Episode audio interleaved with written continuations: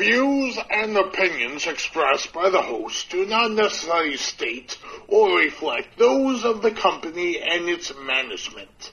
Furthermore, the views and opinions of the guests do not reflect those of the hosts, the show, the management, and the network.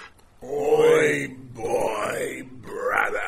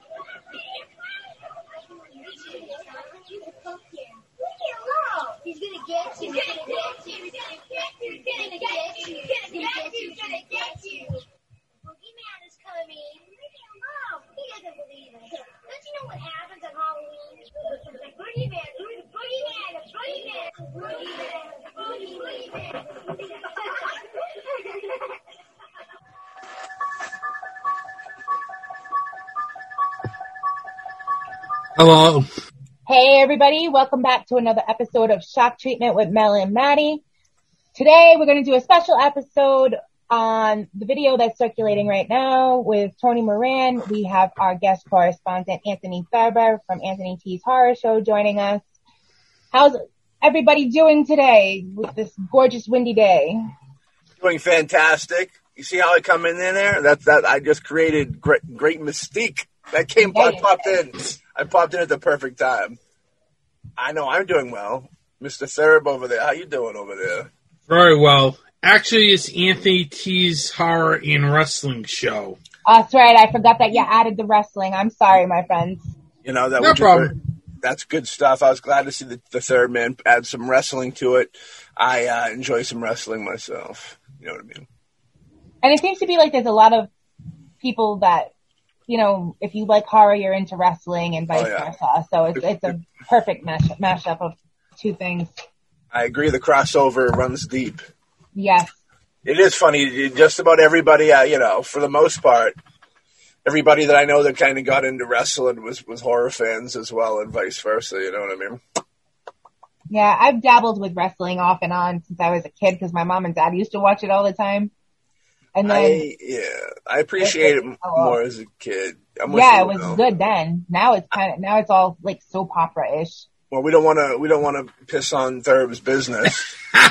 No, That's okay I- because I- WWE I- feels like soap opera-ish. No, Hey, it is. Like, it is. it It, is, is. for It sure. is. That's why I don't watch it. I That's seen what kills me. I seen a clip of Vin, Vinnie Mac recently crying uh, from some documentary or something where um, he was talking about like the Attitude Era being like the greatest era wrestling ever had, and he got like emotional. Did does that ring a bell for you, Tone? Do you know what that was a part of? I think it might have been the Undertaker series. And I, Stone Cold just hit like A and E or something like that. Some big channel just did like a weird Stone Cold like documentary. I seen. Did you catch that? No, I haven't seen that one yet. You know what I'm talking about though. Yeah, I heard they were doing some documentary stuff on A and E. I was surprised to see. Uh, now, does WWF air on A and E now? Is that where Raw airs? No. Or- no. Are they still? Raw's USA? on USA, and let me attest to WWE Raw. Do not watch WWE Raw. It's just so horrible. It's like eating raw Is chicken. SmackDown still a thing? Yeah. SmackDown's on Fox now. Raw is war. You know what I mean? I wish it was back to the Raw as the War days. I, I'm with you on that. That, that was our that, uh, Mad Mel. It was more like an '80s into the '90s. Like I'd say, from as a young child, from my early, is my earliest ages of, of I could think of, like really young. Like I, I literally stopped watching wrestling after there was no more The Rock and Stone Cold. I had a dip. Like, Yeah, I had a moment. like I think in like so that's like what we go, we're go I'm going back to like 2000s ish is like That was the yeah, the time I watched late. '90s, early 2000s. Yeah. Yeah, like when like Scotty Too Hottie and them were like a thing. Rest in peace. Yeah, that's when I used. That was the time of Oh. time frame I watched it. Grandmaster Sexay is rest in peace. Actually, I think Scotty Too Hotty's still with us. I think he retired and does like a normal job now or something like this. Yeah, But a lot of them do. I dipped out. You kind of have to. It's a weird business where, like, when you're in it and you're like, you know, it's nice and you're doing the deal and getting nice paychecks. But when, like, you're not, when you're open, an open uh, client or whatever it is, there, you know what I mean? You're kind of looking for a federation to grab you up. I'm sure it's tough times uh, at that I mean, point. There's like 10 million federations now. I, we be yeah, but not like, there's Unlike not really the- one big one. Actually, there's two big ones. There's two ones. There's Jericho's too, right? Oh no, All Elite Wrestling, which is the cool show. I've heard Elite that. Wrestling, that's the Tommy Dreamer thing, right? No, T- Elite He's House Wrestling. of Hardcore. No, but I thought I thought that was part of Elite. no. Oh, maybe he writes I- for him or something. All Elite Wrestling is owned by Tony Khan. Not Tony Thurber. No.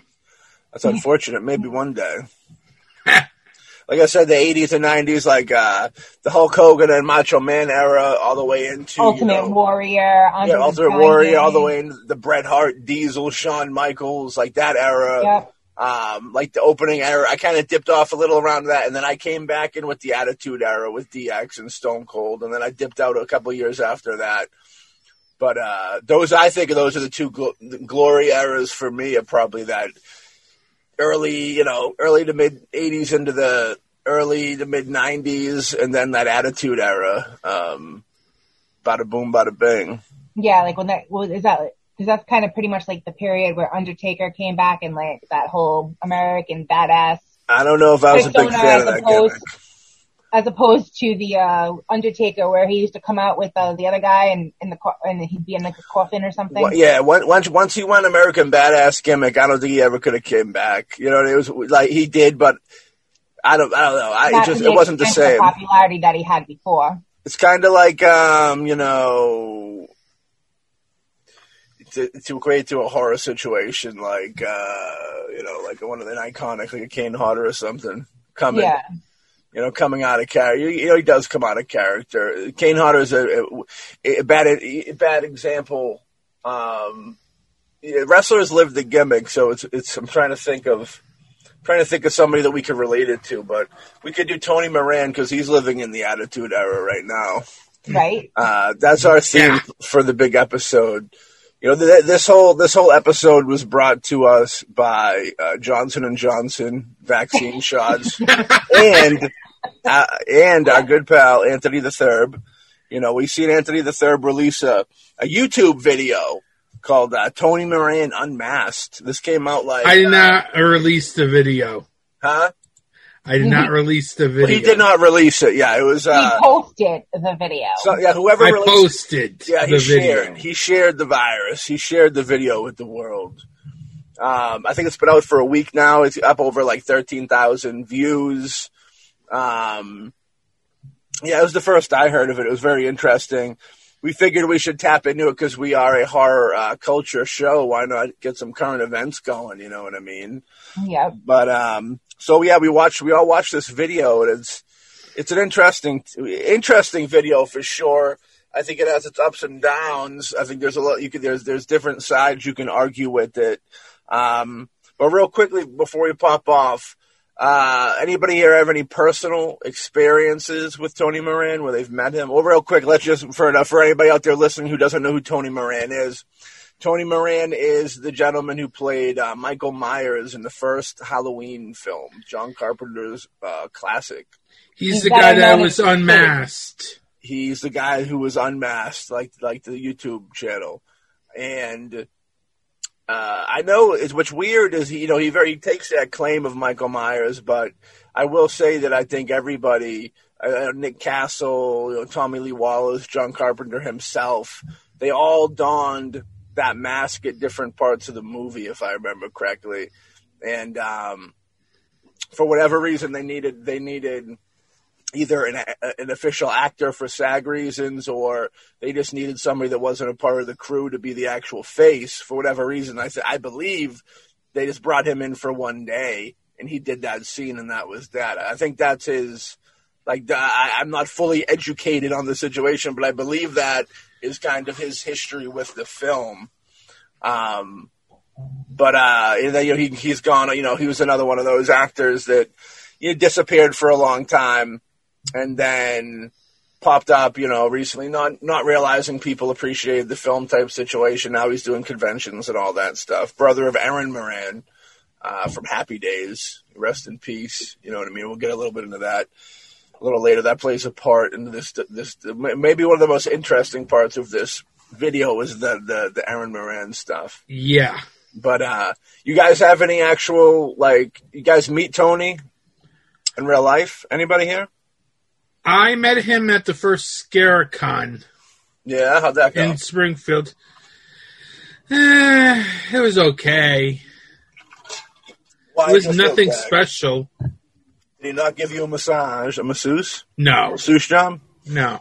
Well, how how did it go? How did it go about? Wh- wh- Why why was it? What made it in a fan's eyes? Lackluster. In a yeah, in a fan's eyes, what made it not as good as it could have been? I just don't think he was personable. That's why. Cool, fair enough, fair enough. Mad Mel, you met him, right? I did at Well- the same convention actually, and Ah, my experience was completely different. yes. Um, very talkative, very polite. Um, we actually ended up having a drink, or you know, I was drinking, he was drinking soda, but like we, so we had a drink together. You know, later on that evening in the hmm. hotel at the the little you know bar restaurant thing that's in there.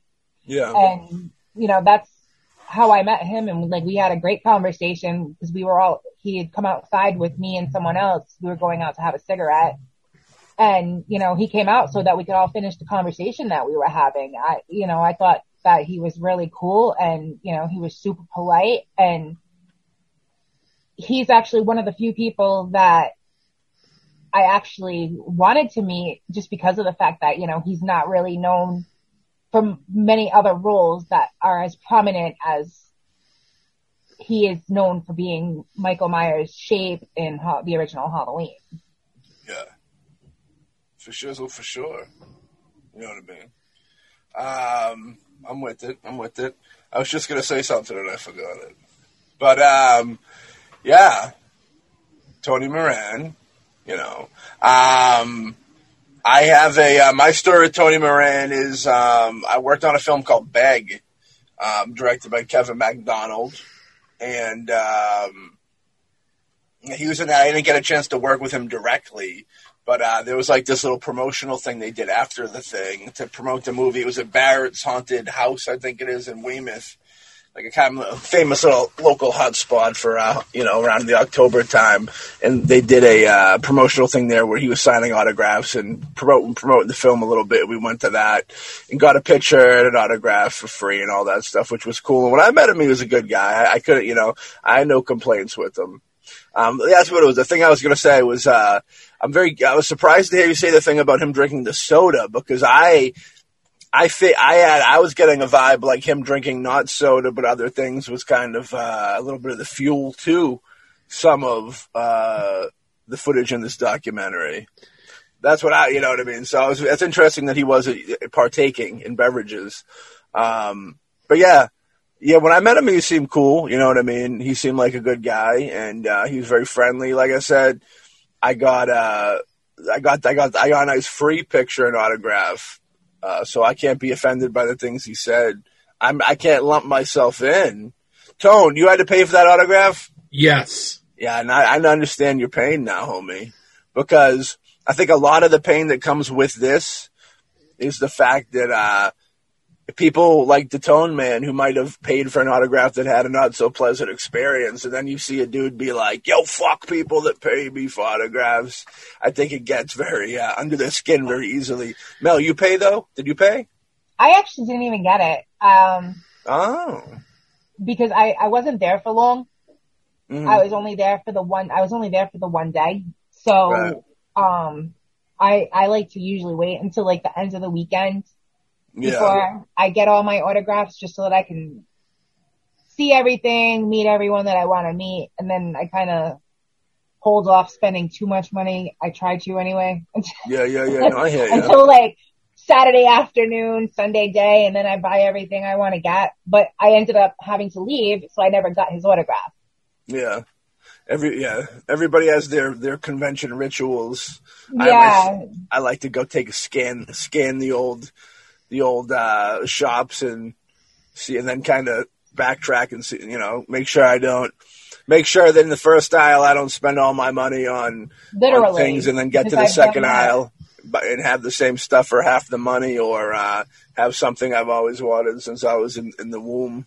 And yeah, like seriously, like, like Friday, the first Friday of the, of the convention, that's usually like you walk through and you scan everything just to see what's where. yeah. And then like Saturday, you know, like depending on if I'm there as an actual, just a, an actual guest to the convention or, you know, working the convention Right. for panel wise. But, you know, I like to be able to make sure, see what's, who, who's where, what's where, uh, on the first day. And then the second day, I kind of go and talk to, you know, cause just depending on the situation, you're talking to people that you haven't seen in a while or you're trying to get into conversations with people you haven't met before. Right. So that's kind of, that was my thing with that year of Scaricon because I was there with the, with the Scream Sisters. So I didn't really have, and I was only there for one day. So I didn't really have the time Rest to in- really, you know, rest in peace. I heard it's now the Scream sister. Rest in peace. right.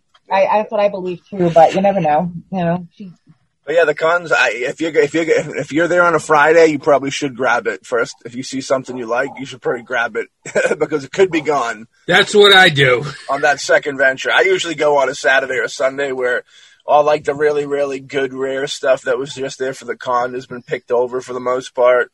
Um, but yeah, so when I'm there, I'm just kind of looking for rare gems almost that I would like that nobody else would like. So like I see it and I go, oh, okay, make note, put tally up the price in my head, and then get to the end of the everything and tally up the damage and then set out and make uh, make those purchases. And if and if they're not there when I get there, then by the grace of God, it wasn't meant for me to have them, right, Tone? Yeah. I usually just grab them if I see something I want really bad on the first day. I just grab it right away because I've seen stuff that I want on the first day. Wait for it, then it's gone. Oh yeah. A lot of the good stuff goes quick. I've learned my lesson after like two or three cons to grab everything that you well, want. up until up until early. like the last up until the last few years, like when I first started going to conventions, none of it was like a weekend thing. It was just a one day thing for a few hours. Yeah. You know, due to the person that I was going with. So it, it's not, it wasn't the same vibe then as it is now. Whereas I can like go for the whole weekend, enjoy my weekend, and do what I want to do and get what I want to get, and not have to worry about somebody else being like, well, why are you buying that? You don't need that. Do you really need that? Do you really want that? No, I really want it. That's why I'm freaking buying it. True. That's I'm always thing. crashing the vinegar syndrome table if they're there. Of course. You know. Vinegar syndrome. We've seen that whole company kind of blow up into like what it is. I remember them back in the day being small, small, wouldn't call them small potatoes, but being a smaller indie company and they've definitely Only adult films. there you go. That's how Anthony knows them mostly for their adult films. Actually, no, I found out Vinegar Syndrome because they were doing Troma releases. They oh what the, the like the sex comedy promo? No, like Graduation Day, Ah, Lust for. Freedom, those films. Sugar Cookies. Sugar Cookies, yeah. And Graduation Day is just a film they were lucky enough to acquire. Sugar Cookies they acquired, but is it Oliver Stone directed that? Am I, I he have involvement, or is that the John John? That's Adams? actually one I'm not even familiar with. yes, Lynn Lowry and Mary Vor. I'm going to pronounce this name wrong. Vor. Warburton? Uh, what? Was that an Oliver Stone? No, not Warburton. Uh, War, War, War. Warwick She was- She was in Chopping Mall too with Paul Bartel. Oh, yeah, That's that couple. Tony Moran, that girl Tony Moran. Uh, Tony, No, no, not Eric Moore. No, no, no, no. Kelly Maroney. Losing my fucking mind. Look at how much I No, she was like in this that. scene with Paul Bartel in the beginning of the film. I'm with you. I just named just the last name is so hard to pronounce. Yeah, I know. I'm with you. Let's not. Let's not. He do- did Roger Corman injustice. films too. Let's not do the injustice and move on. You know. we can't. We don't want to kill her. If we were to go and destroy her name on this show, and she found out about it, she could commit suicide. Being that upset over that move like that, we don't want to do Like, that. I didn't even Sorry. I didn't even get killed in the movie, and you guys killed my name, and now you killed I me believe- because you did it. I believe Oliver Stone directed that film or had some involvement. There's a couple of those early Troma films. Um, because I think Lloyd went to school with uh, Oliver Stone and John G. Avildsen, the dude who did Rocky. So like, there's a, a couple of those earlier films uh, of their those dudes' careers. Uh, at least one, I think, are owned by Troma, and they they they're the beauty of you know. There's a lot of first time film uh, films from filmmakers they have that they've acquired throughout the time. They aren't exactly Troma movies, but Troma's distributed them. You know what I mean? Yeah. Uh, I'm speak- just checking the cast to see if Oliver Stone had any involvement. I know he did not direct the film. He didn't. He maybe He was an associate producer in the film. All right, I, I knew his name was on there somewhere. Oliver Stone, a dude who doesn't get the respect he deserves to get, much like Lloyd. But let's go into a man of ultimate respect, and he gets an episode. Tony Moran, our girl, Tony Moran, um, kicking it off. See, I think the Tony's issue.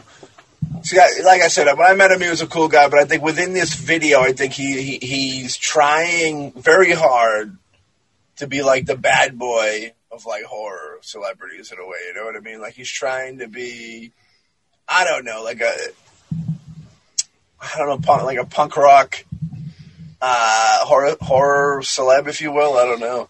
I Whereas think, I, whereas I, I see it Yeah. watching that same footage as, you know, this guy's just being himself. right, He, he's being animated and I think he's trying to make it more interesting, but you know, it's, it's like, it's like talking to me. yeah, like that's how I, I'm gonna I'm gonna compare this. It's like talking to me. If you know me, you know that yeah, I tell the truth, but I don't mean any ill intent by it. Mhm. If you know me, Right. if you don't know me, you're gonna think I'm an asshole. right. And I think that's the same situation we have here. Well, he, yeah, Tony even says he's an asshole. Like throughout numerous parts of this doc docu thing, I guess we'll call it a documentary, is um, he he says he's an asshole. That's why I gather that he's just kind of like like a bad boy of horror type deal because he, you know, and he says some shocking things. Of course, you know what I mean. Yeah. You know. The whole thing was saying the movie's garbage and stuff. That's kind of a common thing. You can't hold that against him because that's kind of a common thing, and it's more something I feel he's just saying a lot. You know, I feel like a lot not of the only one. Like Jennifer Yeah, like a- Aniston hates the fact that she did Leprechaun. a lot of people. And- I think he, I think he, he's getting demonized for saying things that a lot of people behind the scenes think but don't quite say.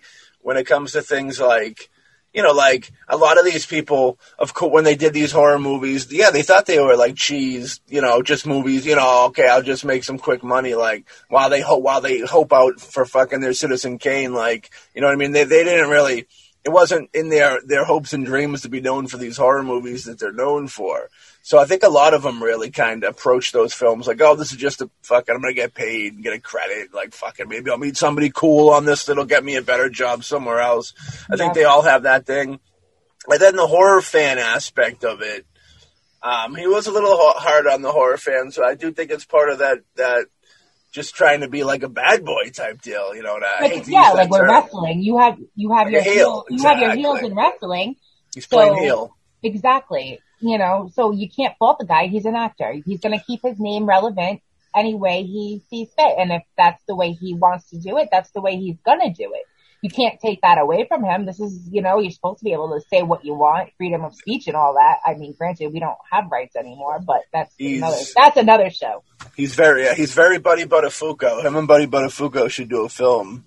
You know, that that was what I gather. Um, but the fact, you know, you know, and his whole take was he's a, you know, the sister being Erin Moran. You know, for anybody out there, she was on uh, Happy Days, one of the biggest shows of all time. So like he's on that show. I don't. Re- I honestly don't know what he did before. Uh, I don't know his acting. I know he's done. He actually did a couple films with a filmmaker in Massachusetts that I seen that was pretty good. but like I don't know his like filmography. You know what I mean? But I Yeah. assume uh, I assume he's a dude that probably hung out with Erin on the set a few times. Um, and you know, of course, the that production's going to be a little more high class, upper brow than going out to make a low budget horror movie. So from that standpoint, I could definitely also see the almost um, snobby. It's almost like a film snob. Um, very California you know, type vibe. I feel where you know he feels like, oh yeah, he's used to good, bigger things like Happy Day set, so he's like, just little horror movies, like what? Um, so I think he looks down on it for that. Um, I also think there's a little weird thing. As much as he says that, you know, he, he doesn't appreciate it and all that, and that, you know, he's been offered, you know, to beco- to come back and play it again and turned it down, even though there's like, it, within that documentary thing, there's, you know, of course it goes into both him saying he would do it and he wouldn't. So there's like the yin and the yang there. You don't know, you know what I mean? And, um, but I think that there's probably a little a little bad vibe that he has towards the film because he didn't come back, you know. And I'm sure if Carpenter gave him the tap and said, "I want to bring you back for part two, I think he would. But I think he was just realistically a day player. In, in a time, and he was in TV. I think you know, in the t- an actor in the TV world, you could do you could do four shows a week. You just show up and just you know, you know, it's just a job. It's almost like background. You know what I mean? Yeah. So like you know, it's one of those deals. He's, it's not a big deal to him, type shit. But um, yeah, I think that. Uh, and then the fact of the movie blowing up, because we all know how huge Halloween is. It's gigantic. He probably looks at. He probably looks at how he probably thinks he should have a career like uh, Robert Englund, maybe like a Brad Dourif. Um, you know, these people that kind of had their success, like extreme success in horror, the heights of. In the world of horror, you can't really get bigger. You know what I mean? They've had that, but they've also been lucky enough to branch out into other realms of acting, and they're they're looked at as respect, you know, respected actors that are you know super talented. But you gotta take into consideration too, that's kind of the downfall of, you know, playing a character that has no lines. You don't, you know, you just need somebody that's the same build. You don't need to, you know, yeah. you can, you can just go outside and, you know, pull any average Joe off the street and be like, hey, we need you to wear this mask for a couple hours and we'll throw you a hundred bucks. Even Whereas, even- like yeah. with Robert, like comparing him to Robert Englund in the Nightmare on Elm Street movies, that's like apples and oranges. You can't. You can't. I mean, in his Yeah. mind, he probably thinks. In his mind, he might think that you can compare it, but realistically, you can't. I mean, his when you watch it in his moment in Halloween, dude, it's all, he, he he pulls off the mask, he makes a face like, "What am I doing here?" And then that's that. Like that's this.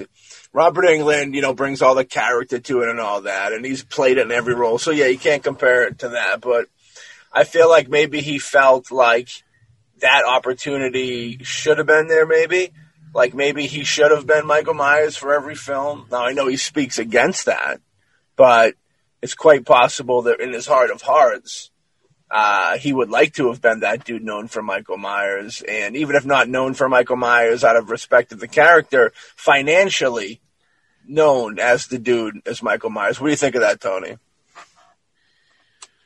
Well, he, he only appeared in the film for like what, 10 seconds? Yeah. 10, 15 seconds? And he's making a living on the convention circuit because the that was an iconic moment in the film. Yeah. He should be thankful that fans are paying for his autograph. I, I also don't, seriously, I've seen back like maybe like five, six years ago, I was seeing like every zombie extra from Dawn of the Dead on the convention circuit. It's like, what the? in all fairness, though, I don't think Tony Moran makes a living off of the convention circuit. Tony Moran probably makes a living off of like Home Depot, and then does convention circuits, you know, during during the weekends type deal. I think a lot of people doing this. No, I'm not. I'm not bashing that. That's respectable.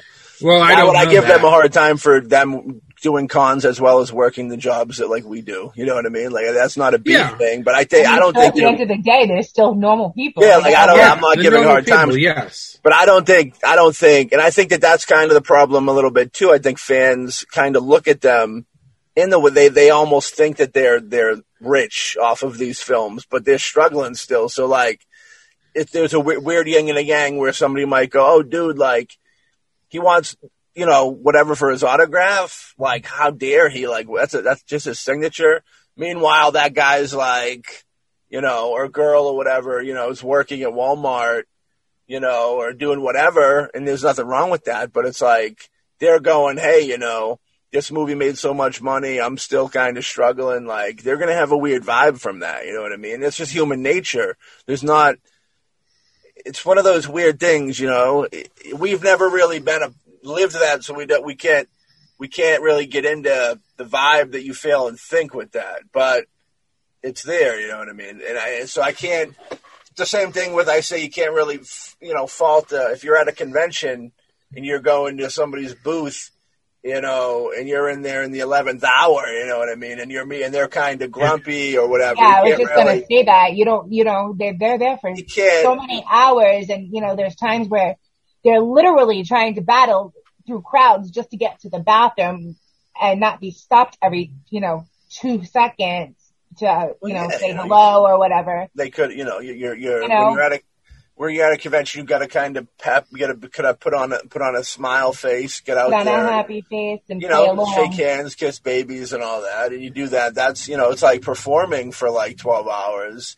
You know, you add to the fact if you don't get to eat, you know what I mean. You're gonna get Like, cranky. you know, take into consideration. I mean, we ha- we we go through tho- those same feelings going to our normal, regular day jobs. You know, like You know, I don't know about you, but like I know if I'm gonna work a 12 hour shift and it's like eight hours before I can have friggin' lunch, I'm gonna start getting a little hangry too. You know, if I have to go to the bathroom and every time I, you know, get up to leave my desk, somebody else walks up and needs, you know, something done or something else needs to get done first. It's like, all right, my teeth are floating, but you know, all right, let me just sit here and make that phone call for you because your hands are broken type of deal. Oh, but you, you, you start getting aggravated and I can see that aspect too. People have bad days. People have bad moments. Like if I believed everything that I see or hear, I wouldn't talk to anybody anymore. You know, you got yeah. You could you can get off. You could you could you could be. Somebody could have just got off the phone and heard, found out. They could have got the phone the doctor, find out they're like- dying. They can find out they're dying. They can find out one of their loved ones dying. You know what I mean? They could have they could have upset stomach from eating the wrong thing, and now they feel like garbage. You know what I mean? They could be going through some type of breakup. Um, so I'm not I'm not condoning anything. I just you know there's a yin and a yang that I've seen in recent years. That in earlier in my con going years, I would go, why is this person being a dickhead? Like I'm paying them. Uh, I'm appreciative of what they've done. I'm here giving them praise, buying something from them. Why are they? Why are they making this experience not what it could be? And then, uh, you know, we've done conventions and stuff, and you kind of get to see the other side of the world a little bit, and you're like, damn, like from the get go, it's uh, you got to be, you got all these people approaching, and you know, you got to have it, you got to be cool. You know, not that you're not cool with them, but you got to be in that zone, and they Yeah, whether they're different. whether they're approaching. different depending. The, the convention experience is different depending on which side of the table you're on. You know, having had a booth at uh, at conventions, you get to see you kind of get to see both sides. Like if we were there as guests, because you get to see yes, you know, you, you have people that approach your table that are drunk out of their minds and being belligerent and you have to learn how to deal with that or you know so you kind of make people make jokes about things and you know a lot of the times we're good we're freaking great with inappropriate humor you know There's so people people just like to people like to hear things the way they want to hear it they want to perceive things the way they want to perceive it whether Right. that's the case or not Truth. you know, it doesn't matter. Like, a person could have had a great experience with Tony and see, you know, like I have, I've, I didn't have an issue. I've you know, I've seen him up in Salem at Count, um, Count Orlok's and whatnot, and people love him. Right. You know, I've never heard any, anybody's up until I, this video came out of, you know, thin air. I hadn't heard, never heard a bad word about Tony. It, you know, it's, uh, anything I've ever heard about him has always been positive. Yeah, when my back to my experience with Tony, that's what I kind of thought when I met him. Maybe he's having a bad day or something. Yeah. I mean, So, if, if I didn't- the case, like, I mean, when I first met Tom Savini, you know, people were like, he's an asshole, he's this, he's that, he doesn't give a shit about his fans, he's only doing it for the extra pocket change. Like, I really highly doubt with Tom Savini's career that he's just doing it for extra pocket change. He's actually doing it because he really actually does like his fans. And, you know, just like everybody else. You have Yeah, a bad I- day, you have a I bad day. also had that experience with Tom Savini the first time I met him, but I realized it was like 11 o'clock at the beginning of the morning, so I Yeah, didn't, people are still didn't hold it against him. had- You haven't had your coffee because I know, I know. With me, don't talk to me until I've had my coffee. Then when I had my photo op with him at the last ScareCon, I think it was the last ScareCon he was at. Yep. He was such a cool person. Yeah, we. Were, I mean, he's not. He's not a drinker, and I didn't. And I didn't know that. And you know, you know, anybody that knows me knows that ScareCon I was walking around with ten packs of shots in my backpack, and you know, just randomly handing them out to people after I was done.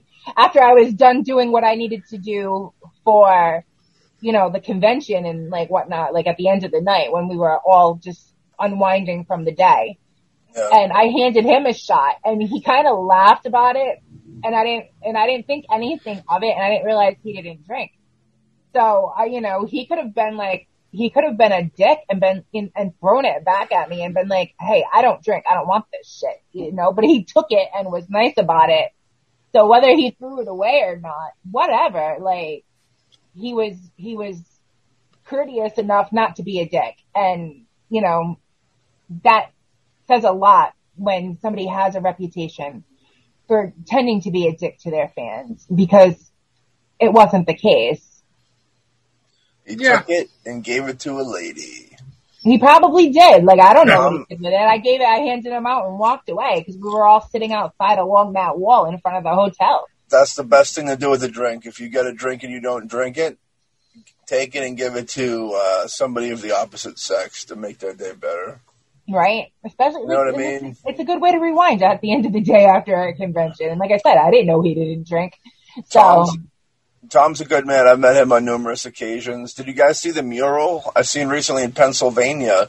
There was a big graffiti mural of uh, Savini with a Jason I saw that picture. That was that's a dope ass mural, and whoever painted that is beyond talented. I wonder if it's on the school because the school's out in Pennsylvania. I, It's a possibility. another thing is like you know that's the thing with this like Savini may he, he you know as a special effects artist like you get paid per gig you know what I mean? Like you get it's not like the special effects artist has back end money coming in you know? And it's not like it's not like Romero can be like hey Tom here's a million dollars for here's your paycheck for doing this movie. Here's a million dollars. You know he was paid you know probably good, good but like for because he's you know one of the best ever.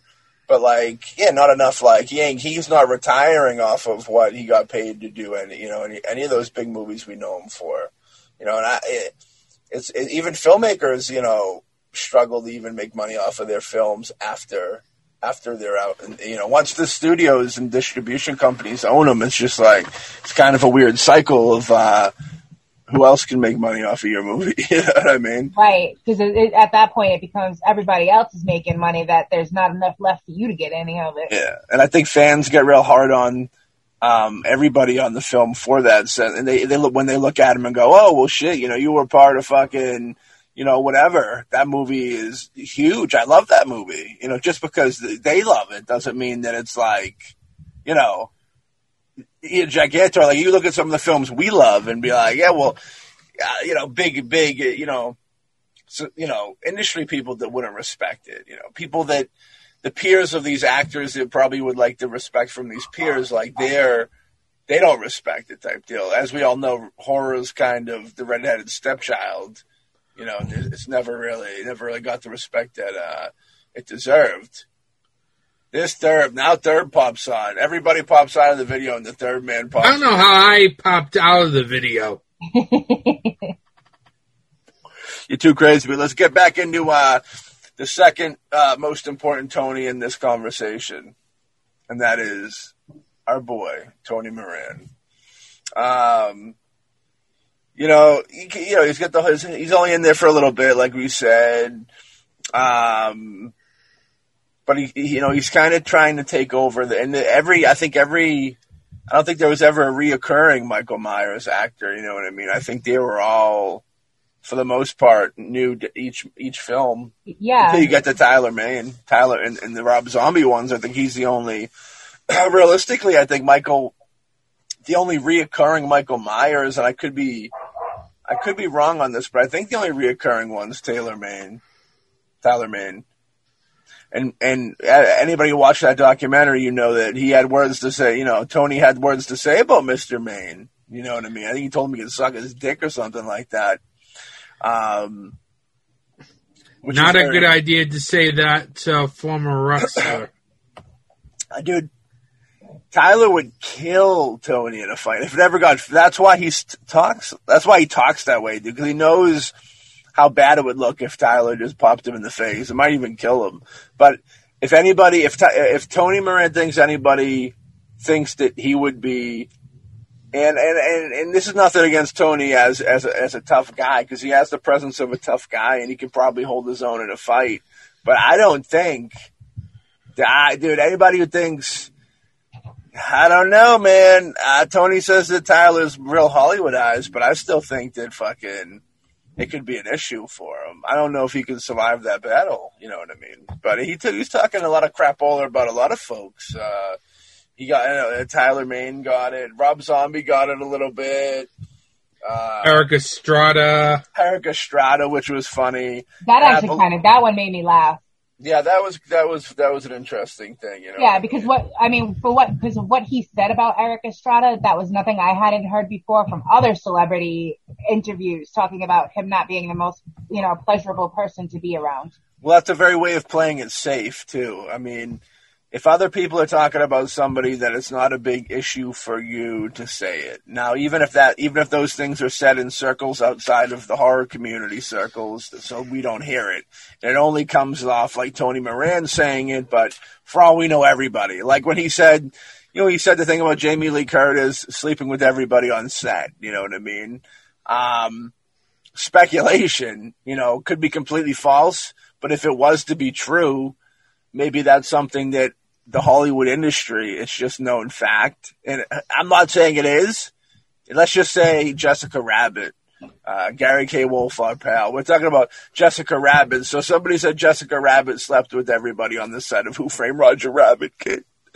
Um, now, with that being said, um, who's to say? Who's to say what happened? You know what I mean? Um, it's all, I don't know. That whole thing's weird. That whole thing's weird too, but like, who, I, Whoever, who, I mean, you, it's clearly obvious that while you're watching that, it's several different conventions that he's on panels or whatever. Right. And, you know, the way they cut that up and put it back together, it's the same panels. It's just everything is out of order that they're doing it. He's saying the same exact thing at each panel. It's not like he's deviating from what he's saying, you know? Yeah. So and he's definitely a sh- shock and awe type of dude for sure.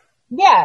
So I, you know, but the thing would be all yeah. bullshit because, you know, you know what they say, you know, it, good so press Jessica... is, whether it's, you know, for any press is good, whether it is, whether it's bad or not. Yeah. So, you yeah. know, people, no matter what, people are going to have their opinions. Like he could he could be all about sunshine, rainbows, and butterflies. And people are going to say, you know, that he's a Satan worshiper and, you know, talks to bats. I don't know. But like, yeah. you know, everybody's, it doesn't matter how good of a person you are. Somebody's going to always find a way to bring somebody down. Like, I don't, I can't blame him for having bad words about Scott Baio.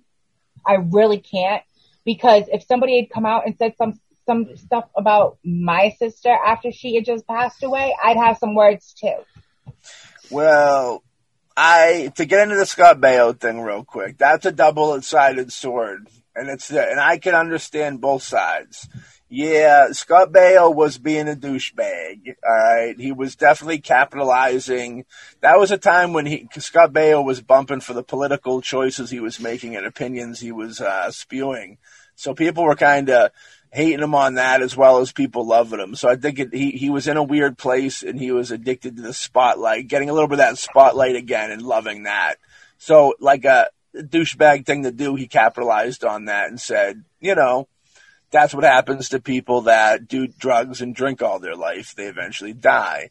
Now, what he said isn't exactly a lie. It's a, it's a, it's like a hard truth. It's not something you should say, especially after somebody dies like that. But as even that video shows, it goes into Tony saying shit that's even worse. And yeah, granted, he's the brother, you know, he was affected by that, so he can speak on it. It affected him in a negative way, so yeah, he can make fun of it and make light of it because maybe that's how he works through it. Uh, but yeah, like it was weird for him to say that. And, You know, Scott Baio was definitely wrong in saying it, and he was jumping to her defense. Uh, so I admire that. For him not to say anything would be kind of fucked up. Um, so I, I take his kind of side on on the, the Erin Moran thing, but he does say he he it is kind of hypocritical because he does say those things. But like I said, it all goes down to you know, it's he he's a brother, and no, who knows what the relationship is. And you can when when you're like that, I get you can you, you can say because who, who's to say you know you know you, you you can say whatever, but it was kind of hypocritical, I think. Yeah, I did not like his comments towards his sister at all. I don't think anybody did. That, that was, I think, one, the most disturbing thing out of that video. It was very untasteful, and it was like it was after hearing, after knowing how upset he got, hearing him say those, especially the part there's like a there was a Halloween like panel where I think Tyler Mane's up there, and people from all the different Halloween films are up there, and when he when everybody he says something and everybody kind of laughs, and you see people actors turn towards each other, kind of like, should we be laughing at this? But like he goes there and says it. So I think he's a shock and awe type of dude. Um, and we do shock and awe on this show. So like a, you know, we, we might make fun of something that behind the scenes actually like could affect us in a way, but we'll make fun of it because it's kind of like we're on a stage. I feel and it's like nothing is off limits. You know what I mean? So he might have that vibe to it. And if he's performing, you know what I mean? Like you can't, it's weird. Like that's how he performs now. He's not really in films and such. So him getting in front of a mic during a interview or a convention is him performing and him building up this. He's going to make people remember him, no matter what. he is. what. He's playing a heel. He's go, he's gone heel. We are, but we're we're doing an episode on it right now, so it's working for him. But uh, he's definitely a heel, and the world needs heels the way that it needs, you know, heroes. Uh, same thing the horror community needs heels, heels the way it needs heroes, you know. Uh, and he's the first one to tell you he's an asshole, you know. My favorite, some of my favorite moments is when they're sitting there in the interview and uh, he's talking. For anybody out there, go seek it out and watch it. You'll, you'll be able to catch the vibe. There's a fucking, he's in a panel and he's talking about how like horror, like horror fans are nerds and like, He's like, you believe they'd want my autograph? They pay me. These like these idiots. They pay me for my. I don't think he might not say idiots. I think he says nerds. He's like these nerds. They pay me for my signature. You want me to sign this? Sure. You know what I mean? And there's like one guy laughing in the background, um, which probably would have been me. You know that that was the Maddie of whatever con that was. Yeah, uh, that would have been that would have been me too. I would have Yeah, laughed. About there would have been two yep, laughs. I'm not. I'm not. I would have been sitting there raising my hand like, "Yep, I'm not nerd, and I'm paying for your autograph, and I'm still gonna pay for your autograph, even though you just said that." Just because that's how much I respect the fact that you're being you. Oh, I would never pay for his autograph after that, and I'd he, I'd be like, well, you can respect the fact I'm never paying for your autograph in the same way I respect you saying that. Yeah. Once you cross the line like that, it's we. It would be a weird. Uh, it'd be a weird vibe. Me and Tony Moran are gonna wrestle for fucking charity in the future. I can feel it Yeah, Tony Moran already had to cancel a convention appearance as because of this. couple. Yeah, because a couple hours before we started recording, he was supposed to do the Houston Horror Film Festival in late June, and he canceled. I heard he got a Facebook message from Mad Bell Potter. Yes, he did. I sent him a message because I, I wanted, I was, I asked him to come and be on the show and, you know, explain his side to the situation. He read the message or somebody read the message, but no one ever responded back. we put it. You So- see, you flipped this world upside down. Maybe we'll do a follow up episode and talk to the Tone Logue man. Like if I could actually get him to be on and, and join us, I, I, I'm curious because, It'd be fun. It'd be you know, good. there's, there's two, there's three sides to every story. Yeah, we're definitely not. I don't feel we're we're. I don't feel we're taking a side with it. We're catch twenty two in it. We're devil's advocate in this Mo Trucka. I feel. Um, Sure.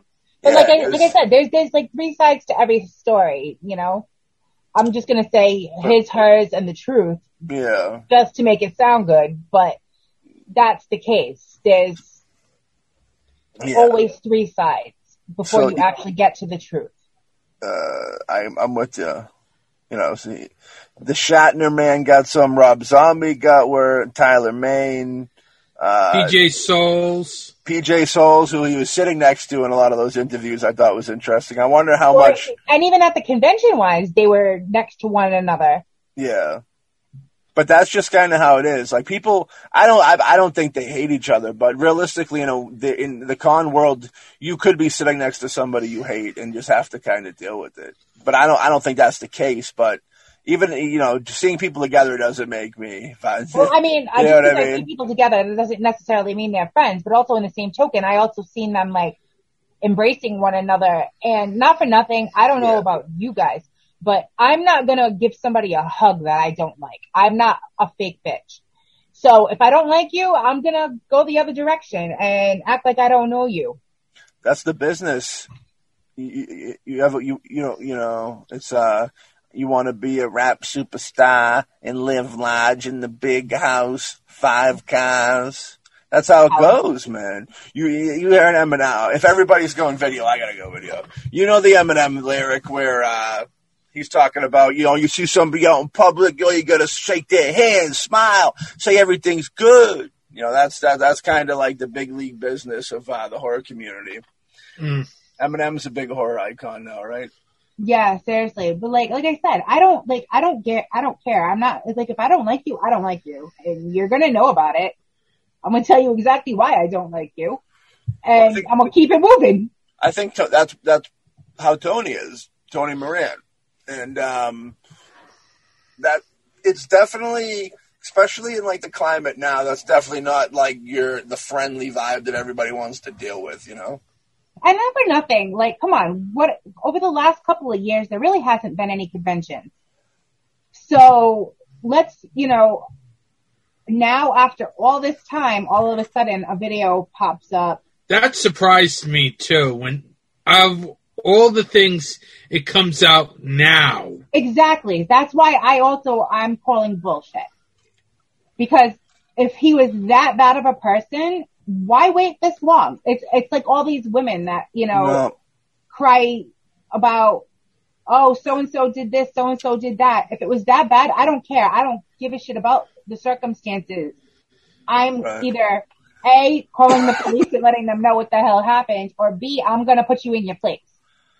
We'll So- The take- thing that that really why, ang- why wait? You, Can I you week of COVID where there's been no conventions whatsoever, and then all of a sudden you got this video that miraculously Well, appears two- on YouTube. I got two- An asshole.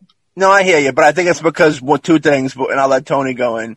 I think it's one, people got a lot of time on their hands to make it, and two, conventions are coming back, so now would be the time you'd want to drop something like that when people start picking up. Like realistically, for bad who were what- whatever the intentions were of the people doing the video were, uh, whether to show people that he's a bad dude or whether they have a personal beef and want to fuck him over. They dropped it now because they know he's hurting from no money from conventions. Now is the time he would be needing to do conventions. That's why it was dropped now. Like it's it was perfectly dropped at a perfect time. Like But again, That- you know- why why does it necessarily have to be him? It could be Well, it could, like- it could be Thurb, it could be me, it could be you, it could be It could be. Felissa, it could be Jason Lively, like it it could could be be anybody on the on the convention circuit. right. Like, you well, know, you, you see certain conventions where certain names are are consistently a guest. I don't see him as prominent on the convention circuit as I do some people. right. So why ruin that for him?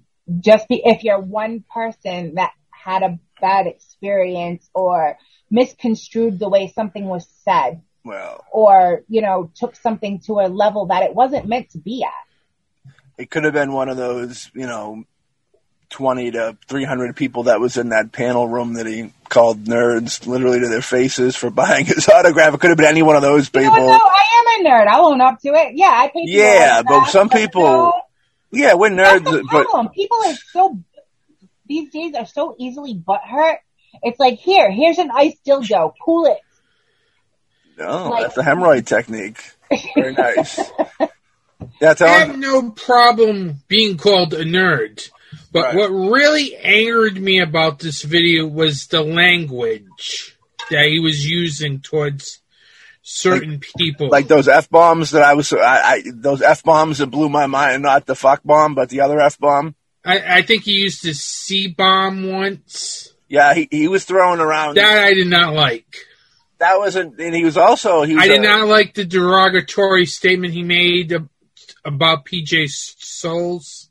Yeah, he, a lot of there was a lot of homosexual stuff he said that uh like very derogatory things that That's why I'm angry about the and he, video. and he comes You from also an need to take into the consideration too. he comes from an old school. Trust me, I'm exactly. that was what I was just trust me, I know where you're going with it. I, I've had trust me, I know where you're going with it, and I'm not.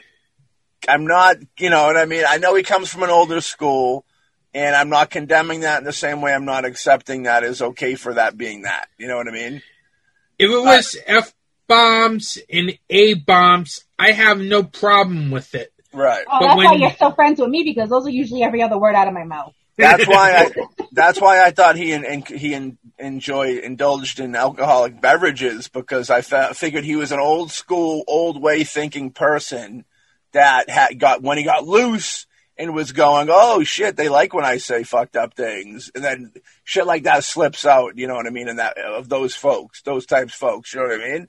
That's how it goes. That's just yeah, how we it is. came here to get fucked up and do fucked up shit. Yeah, but, but you know, you almost have kind of responsibility in a way when you're when you're when you're in that position. To, Oh no, I was just saying that was just like a, that was a line from House of a Thousand Corpses saying he went at Rob Zombie too. I'm with you. I'm with you. I, I'm with you. I feel you when you're when, when you're in a, in a position like that. You have a responsibility because you. I don't know why you should hate on anybody in general, but especially in a position like that because why offend people that are actually that you say certain things are going to offend people that care about you, like people you've never met before in your life that you've touched through something, a film or something that, that you know what I mean? I've never understood why people would take, you know, I don't know, dude. I'm not going to get into that, but I've just always found that was kind of fucked up to exclude people, whether you were getting too wild or wanting to be shocking or whatever. You know what I mean? It's just, and I say weird, dark shit all the time, but I try not to exclude people. You know what I mean? I try to make sure. yeah, nobody's that I'm safe. not- Everybody, everybody gets the everybody gets the wrath uh, on uh, on the We love everybody. level. We Yeah. love everybody at Shock Treatment, and we've all been outcasted, so we would never want to outcast anybody else. So, like, That's that's, that's why vibe. we all. That's pretty much why we all do what we do. You know, we've all been the misfit. You know, we are the land of misfit toys in real life. And So let- I'm okay with that. I'd rather be living in the land of misfit toys and be who I am than con- convert to be what other people want me to be and be who other people think I should be. No, I'm me. I don't want to be one of the sheep. I, I am not meant to be one of the flock. I was meant to stand out. Thurb, you were obviously meant to stand out. Maddie was meant to stand Yeah, out. That's why we're doing what we do. All right. Yes. Let's get back to outcasting Tony Moran over here real quick. So now our, our pal Tony, you know, he, he rides a weird line where, and I love the hypocrisy of the editing in this, which is nice, where like they'll have a clip of him being like, um, a hypocrisy shown with the editing where he, you know, they'll have him be like, fucking, oh, I never put on the mask again. You know, I, you know, I, would never do a, I'd never do a sequel. then you know it has the flips of like things of him saying, oh yeah, absolutely, if I if offered. And I guess he's doing for two thousand dollars. I laughed. This made me laugh. For two thousand dollars, Tony Moran will marry you as Michael Myers. I thought that was cool. And I'm not giving hard times. Go do it. Absolutely. We're, we support Tony Moran. So Did I pay for that? Like, are you kidding me? It'd be awesome. I, I married somebody once. I married two people. I married a couple, two people together. I made them one. I did it, and I did it for the. It was like a thirty dollar fee. Uh, you, you know, it's easy for cheesy. We could become ordained ministers on online right now for like thirty bucks. So like, Yeah, that's we that's could where all I did it. doing marriage. So the next convention, when conventions are a thing again, if you know, if me and Justin decide to get married, we can have you marry us, marry us I'm down. uh, at a convention in front of Tony Moran if he's at it, holding the Michael Myers mask. Maybe it'll be only a thousand dollars as opposed to him actually wearing it. Since t- Anthony Thurb and the rest of the Horror Legion are trying to cancel out Tony Moran right now, everybody go. and I think that's another thing too. is, Everybody you know, go it, get married and hire Tony. it just uh, it just all falls into the cancel culture with with everything right now. Everything's cancel culture. Let's get It- rid of this one, that one, and you know whoever just because It- they actually say things a certain I way. no, I agree with that, but if the video footage of him actually saying these things wasn't there, I would say okay. But I think But again, if you watch, you know, the the snippet with him with the guy that's holding the beer while he's interviewing him at the panel, that actual Oh, that was- that was there- the- that video for that panel is actually up because that's what I started watching first before I started watching the actual unmasked portion of the video. I call that God, So- that, that guy. That guy that did that interview, he's one of God's masterpieces. He's God- something. God calls him if Val Kilmer died. That's what God calls that that, that masterpiece. Yeah, He was and, fun. and like I said, like the the way the video, the whole that panel went. If you Yeah. actually watch the video, that's Correct. just that panel. It It's flows best. a lot. I love it. And, and if you watch that video and then you go back and watch the unmasked one, it changes things a little bit because you actually get to hear everything. You get to see the facial expressions that go along with what he's saying, and that's where Yeah. why I don't feel that I, I think everything is being misconstrued and that, you know, like, like you said, like, I'm kind of on the fence. Like, he's not, I don't think he's being a douchebag, but in the same token, he wasn't brought up in the era where we've been, we've brought up, that we're brought up in. He's, he's not a young guy that is being brought up as a, you know, for lack of a better word, he's not a little bitch. The movie is made in the editing room, ladies and gentlemen. I think that's what Mad Mel is trying to say about the editing of the video. But certain things, and, and to go back to that interview, which I think is my favorite interview from that that documentary.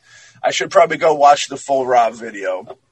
I love it for all all all different. I love. I wish there was audience uh, view of this because that's where he's really like that was one of the ones where he got like really heavy on the fans. I think, and certain ones he was kind of joking with it, and I think the the most venomous one was probably that one, and one person laughs, which is awkward laugh. Like I said, it was that it was that it would have been the laugh that I would have done the. Br- tension. I would have done that laugh in real life to break up the the tension of going on from him dropping that bomb. Just to, just to, I have that. That it just would have automatically came out of me. You know what I mean? Like I think that's why that dude laughed at that moment to be like, "What?" Like he couldn't believe what was going on.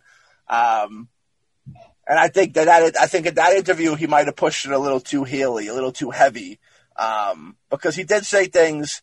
and whether or not that's how you know a lot of them feel. I know not all of them feel that way, but you know, there's ones that do feel that way that just don't say it. And he said it. Now you can say that being real um, is something to be commend. You know, give him a pat on the back for. But in that case, is it really? It's almost, you know what I mean? Is is it really like if a if a politician comes out tomorrow and says, "Hey, yeah, we're screwing everybody," is that person cool? Should he be patted on the back for being real, or should should he be just know like? Well, know, he's being real, but you know, we already knew that they were, you know. yeah, but I mean, you know, just enough. it's like a snake being a snake in a way. You know what I mean? Yeah. it's one of those things. It's so like, and I'm not saying, and like I said, like I said, when I met Tony, I had no issue with him. He was Yeah, It was cool that's why that's why I I find it hard to believe that, you know. but I could understand uh, people getting upset because he. I, I do think he's playing heel character. I do think he's feeding into it. I do think he probably has a little a little arrogance to him being on that, you know, being on the bigger sets like Happy Days, you know, from the get go of it. Um, I think I do think that he's better than the film Halloween. I- Like I like I think I think he thinks he's above it. Uh, and maybe he is because it's a film and he's a human, you know what I mean? So who's to say what?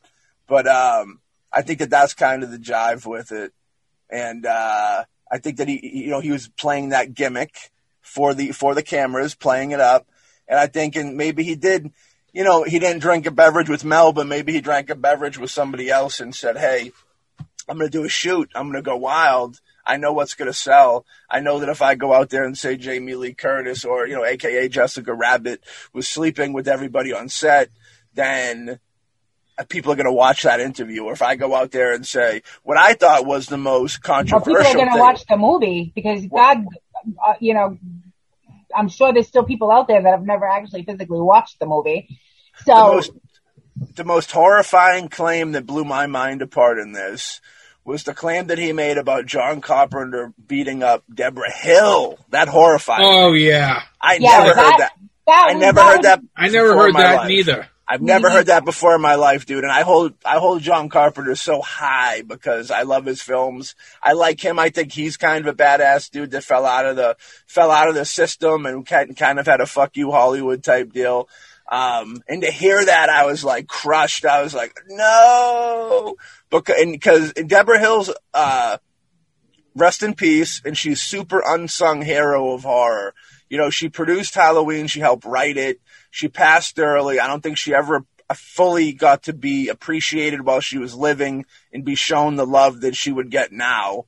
And so that makes it even more tragic to hear that story. You know what I mean? And I know that it was such a weird vibe where they were going out at the time and then they broke up and she wasn't a part of, you know, he wasn't either, but she, you know, she was a part of some of the other films and then, you know, wasn't. So it's a weird to be, to have a relationship and create something huge like that. And then, cause I know that there was times that Jamie Lee Curtis said there was times that were tough on set when, you know, they weren't together and, and, and Debra Hill was like upset. You could tell she was actually upset that her and John weren't together anymore and, you know, John was with somebody else or something like that. And she could tell that that upset Debra Hill. So like, it's, it was to hear the fucking that was like, wow, was like devastating. And when you watch the the interview, token, that that's a good reason not to shit where you eat. yeah, no, I no, I don't. That's why I don't. I don't condone. And you know how I feel. Uh, about yeah, I don't- I- I mean- romance. Yeah, Well, I mean, like I, I don't condone violence against women. We all of know course. this. Yeah, yeah, yeah, yeah, yeah. Yeah, we I- all don't condone it. I don't condone. I, I'm any a survivor of domestic. I'm, I'm a survivor of domestic abuse. Right. So I don't condone anybody putting their hands on a female at all in any kind of form. So, you know, that was kind of bothersome to hear that because like you said, it's never been said before. But then again, you know, is this going to turn into like another Har- Harvey Weinstein or, you know, where they're going to try and bring his name through the mud and then, you know, make his career irrelevant for whatever reason, whether it's intentional or not. Well, I mean, it's not much of a career, and that's not beefing with the dude. I'm not trying to be hating on him, but he did Halloween, and he's known for uh, Halloween's his big imprint on in cinema. That's what we Yeah. can all agree with that, right? Yeah. You know what I mean? Um, and you know it is what it is. So like I don't think they're. It's not a big campaign. If you, if they if, if people were going to go for a campaign, they would try and bring down somebody a little bigger, like our pal Richard Stanley, or like uh, go after you know the way he's going after Carpenter. Like if, if if Carpenter was if these these claims were true, it'd be like go people would be going after Carpenter because he's a fucking gigantic force. Like you probably have for the majority of people, you tell them Tony Moran, you probably have to explain to them who Tony Moran is, and that's no beef. That's just the way. That's reality. They know Tony Moran more than they know Matthew Fisher, so check check that out. But Here's like, the thing: yeah, if you get more than one person saying it, then it's a news story. But Right. this whole video was filled with a lot of incoherency. Like I said, it was It's several. cu- cu- yeah, panel- cutting. It was several panel interviews that were all cut up and then put back together the way they deemed fit, and it presented Tony in not such a great light. So whether it was intentional by Tony's part to say what it was said because of whatever reasons, we don't know what was going on in his mind when he said anything. It's just like us. It's just like anybody. You never know what happened prior to something being said.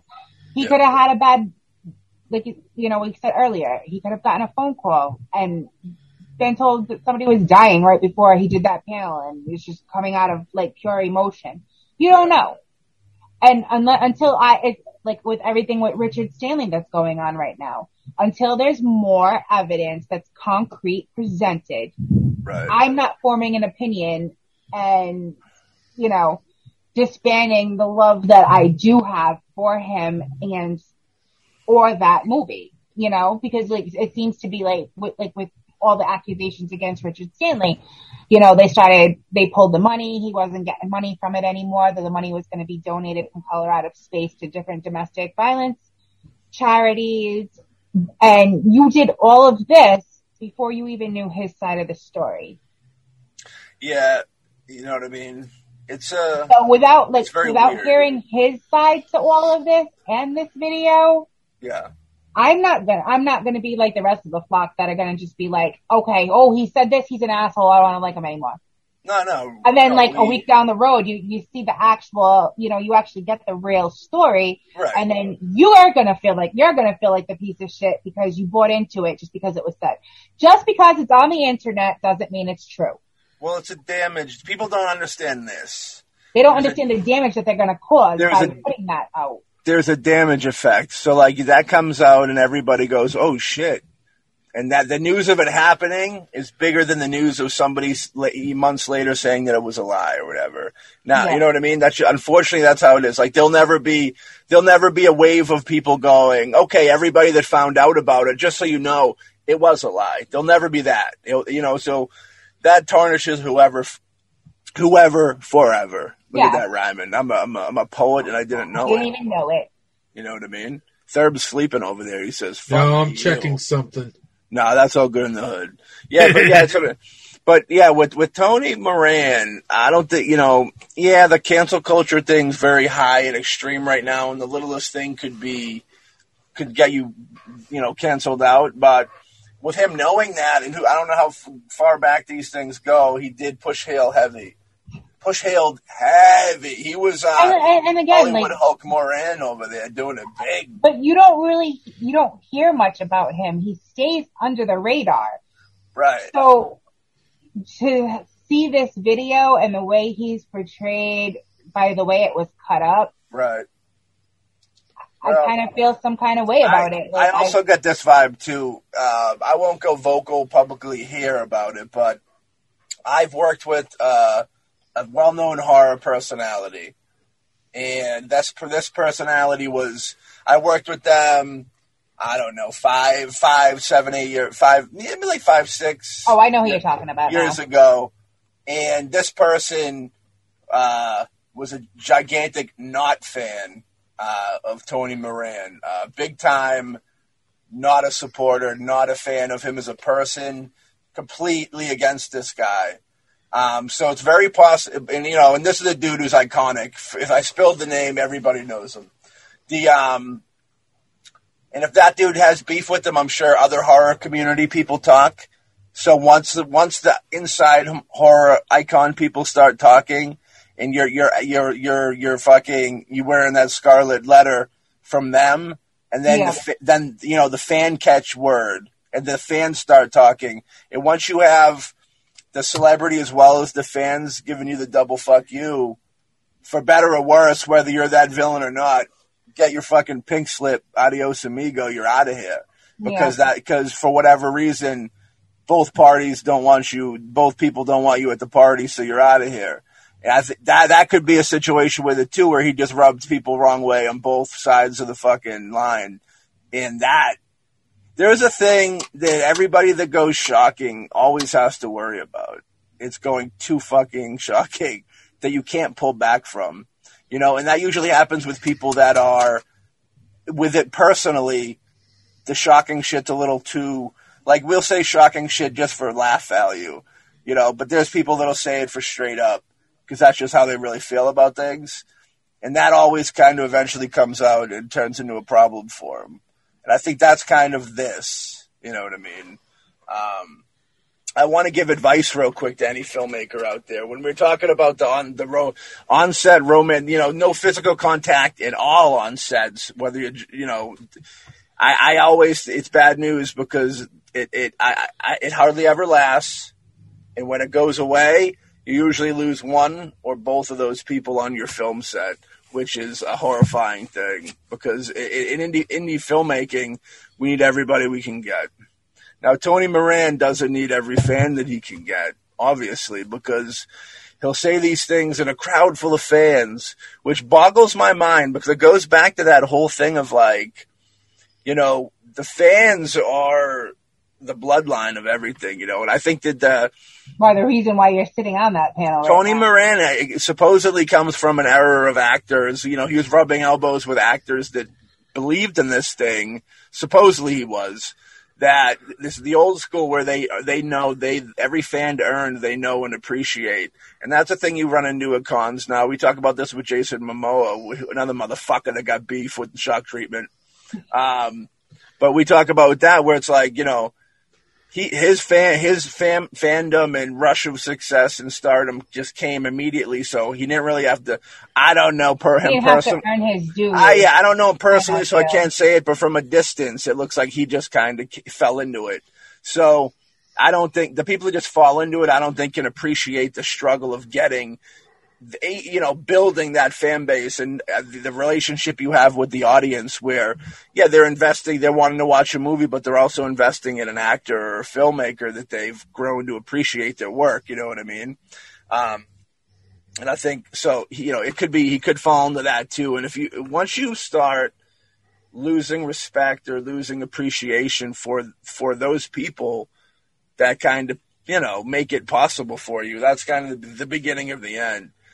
But I don't really, you know, like we said, he, he really he's known for Halloween for the, for the thirty seconds he's on screen, and that's no beef with the dude. But it's like I always find it weird when people when when actors I know that they don't want to be known for some you know cheesy horror movie in their opinion, but that, they don't appreciate the fact that they're known. Period. Like they always overlook the fact that they're they they're they're known. They should appreciate the fact that they're somebody knows them for something. You know what I mean? I always find it weird when other than like, a headache. I always find it weird when they they they carry that as a burden more than like something to celebrate. What do you guys think? I agree. I agree. Because if you're carrying it as a burden, Yeah. maybe you shouldn't do conventions. Well, eh, Because Yeah. some of the nicest people that I've met are actually proud with with their films that Yeah. they've done. for sure, Because I met some very nice people on the con circuit. absolutely. Oh, we all have. We're not saying that we haven't. That that's why it's kind of mind blowing. This that, is a rarity. I mean, people that are really don't that don't appreciate it is a rarity, but they are out there. You know? and and like, like I said, that's why it's mind blowing because of the fact that you know I did have a good experience with meeting him. I didn't have any issues. I I thought he was fantastic. I thought he was great. Like he was super nice. We had a conversation and, you know, I can't just be a hater because of one video that just started circulating. Right. I, I need to see a little more concrete evidence than that, you know, by taking a panel, several different panels and just cutting it up and piecing it back together to portray him in a different light. yeah. Because, like I said, with we all know how I am. We all know that you know you never know what's going to come out of my mouth and the way it's going to be either taken or not. So I can't. I just I can't be an asshole and form an opinion and be like, oh fuck him, like he's an asshole. Can't do it because then that makes me just as bad as the person who put that video out. Yeah. If he really wants to clear everything up, go on a podcast or two. Well, that's why I This reached one. out to him because that was the ex- whole reason why I reached out because I want to hear his opinion. I want to hear what he has to say and his feelings on how he was perceived and portrayed in that video.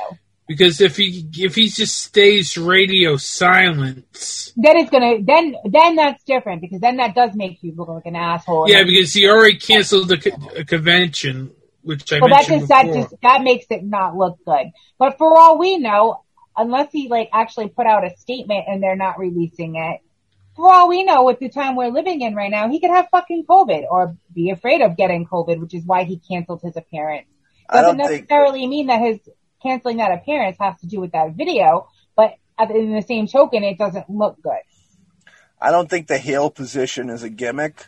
I think that's kind of whether you know whether he lived the gimmick so much he became it, like wrestlers do and such. I don't know if that's the case, but I feel like he is kind of uh, the way the way we're seeing him in this is kind of how he acts now.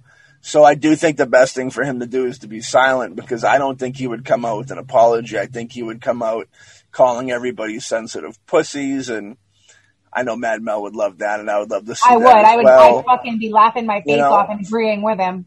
and it's one of those things where yeah people are too sensitive but you also got to understand that when you're in a big when you're in a in a bigger category like that the, and you you know the bigger audience seeing your stuff knowing that they're sensitive you don't gotta like i feel like there's a way to not lose your edge but not be so offensive i feel you know what i mean and that's me saying that you know what i mean Yeah.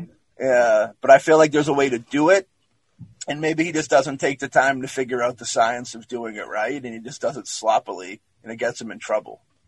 That's my vibe. But I don't think he's like a terrible dude. I don't think he appreciates what uh what what what Halloween is in as culture or what it's done for him. Because at the end of the day, uh, who's to say it's done really anything for him but make make him a couple bucks in the convention circuit? You know what I mean? Um, so But a like, couple of bucks that. is better than nothing if you're still relevant after. Well, that's what I'm saying. That's what I mean by when act. Yeah, Yeah. that's what I mean. Like I don't, you know, who's to say? Like that's the thing. I, you know, all any anybody that's known for anything should appreciate just being known. You know what I mean? Like the fact that when you die, um, you're gonna people are still gonna appreciate your your your something about you will continue to give other people joy long after you're dead. You should appreciate that. I mean, you know, life is uh, life's a weird thing. We say this often with with with the films we do. You know, we're not rich often or anything, and it's like well, you don't earn in money, you earn in almost like karma points. You know what I mean? Like it makes you feel good, gives you like prideful feelings. You know, if you accomplish things. You know what I mean? People, yeah, people respecting you and Yeah, people kind- having respect for you, you know, meeting your peers, you know, meeting peers and people you look up to that you appreciate and they, them appreciating what you do, you know, stuff like that.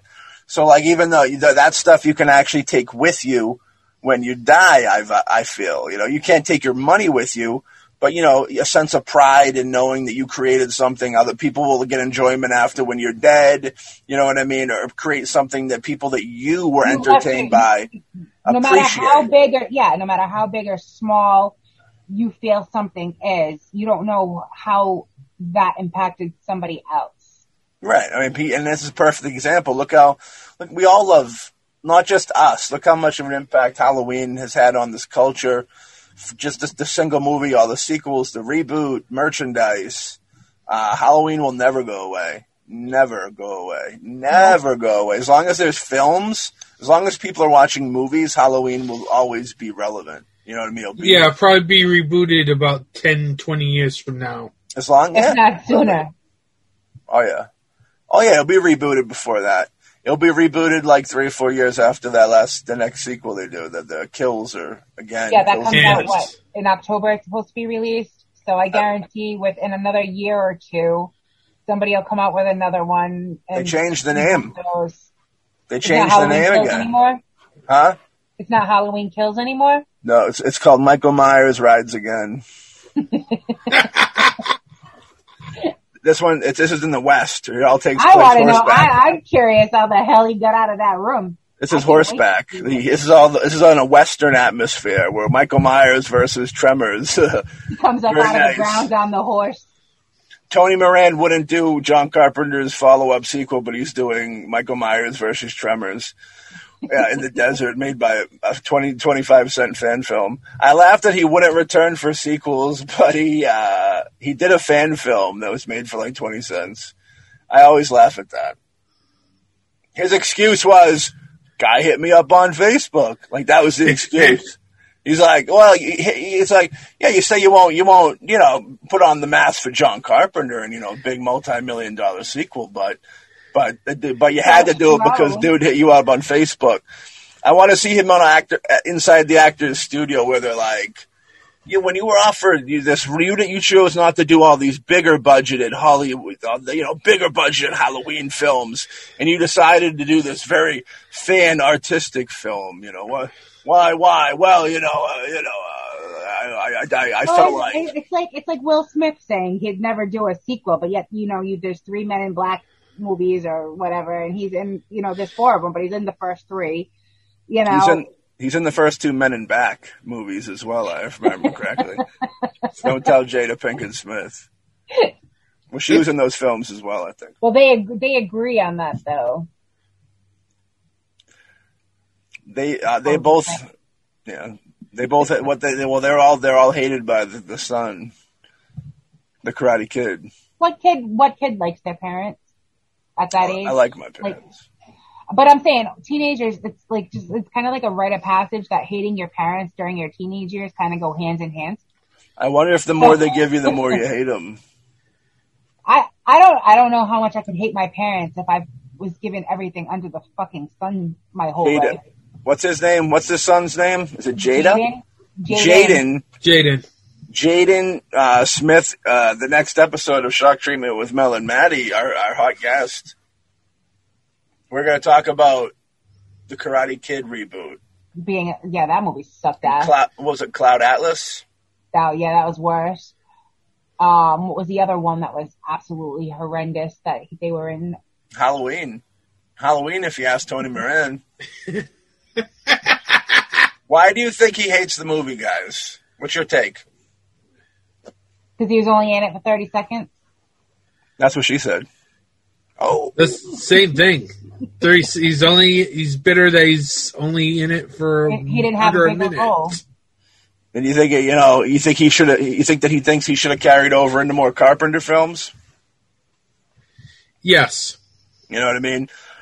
S- uh, A juggernaut like Carpenter is films, uh, who, who, whose films hold gigantic influence. Yeah, and he's one of those. You know, what I love about Carpenter's style is you know you're watching a John Carpenter film just by like the, the way he set the shots were set up. You know what I mean?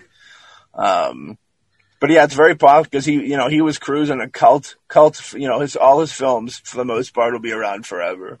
And yeah, Tony Moran, I feel probably got an issue with that. The fact that he was, and I think even in that documentary, he mentioned something about Kurt Russell. Like he he he wasn't expecting to be the next Kurt Russell, but a little more than what he got, or something like that. But I mean, even with that, like you're in it for 30 seconds.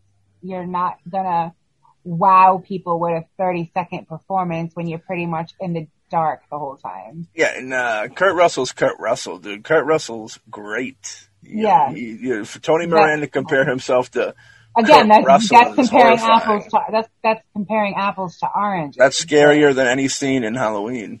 I understand how he doesn't think Halloween's a good movie because that, that thought that he just had of him being compared to Kurt Russell's like scariest thing I've ever heard in my life. He lives that life too.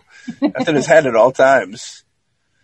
Kurt Russell's fantastic from the get go as a child actor all the way up to today as to playing Santa Claus last year or the year before. Oh, the Christmas Chronicles movie, Kurt Russell's an American treasure. So great. just like Betty His White. son was oh, his son was also in the Falcon and the Winter Soldier. Wyatt Wilson, We don't talk uh, about Russell, Ryan Russell. I mean, sorry. All right. I, I see. I didn't know that because I have yet to watch that show. So I used to date his daughter back in the day. Sorry if I mixed it up with Wilson. Oh, no problem, no problem. it happens. Wilson, like from uh, Castaway Wilson? I don't know why I thought Wilson. Just Home Improvement? Home Improvement, probably. I'm trying to think. Why did I think Wilson? I have no idea. I'm with you. Um, I'm with you on that. I had to say Russell. Oh, Russell, yeah. Would you guys ever pay Tony Moran 2K to marry either of you? Maybe if I have 2K laying around that I can waste on having that done, I- that would, that might be kind of cool. If I made $2,000 an hour for whatever job I did, I still wouldn't pay Tony Moran 2K to marry me. No, I'd, I'd, I'd spend it on Robert Englund though. And that's no offense to Tony Moran. I'd spend it on Robert Englund to marry me. I wouldn't even do that for Robert Englund. I would. I get a weird vibe. I wouldn't do it for anybody. When I met Robert Englund, I got a weird Like vibe. I said, if I had that kind of money to blow, I don't. So it's, it's not, it's not an issue. very dirty. See, Robert Englund was a weird vibe. When I met him, I got a weird vibe, which is unfortunate. That, but I don't hold it against him. I went through. I got a picture. He asked me if I wanted to get it uh, uh, what do you- personalized, and I said no, just his signature. And he gave me a look, like a side eye look, that stuck with me forever. It was very unfortunate. And Oh it was- yeah, 'cause like like you were going to turn around and go and I think he- yeah, I think he- I think he thought I was gonna go sell it on eBay. But yeah, that's probably why. but you know, I, I know that's the vibe. But if Robert Englund's ever listening, I, it's not because that. It's because I have Matthew with one T, and I wasn't gonna spend fifty dollars for him to put fucking two T's on it because I've done that before, where I've bought an autograph and I've told the person numerous times one fucking T. And I got the thing back and it's got two T's on it. And that ruins the whole fucking thing for me because it just goes, here's my autograph in proof that I have no fucking respect for you whatsoever. Give me your money.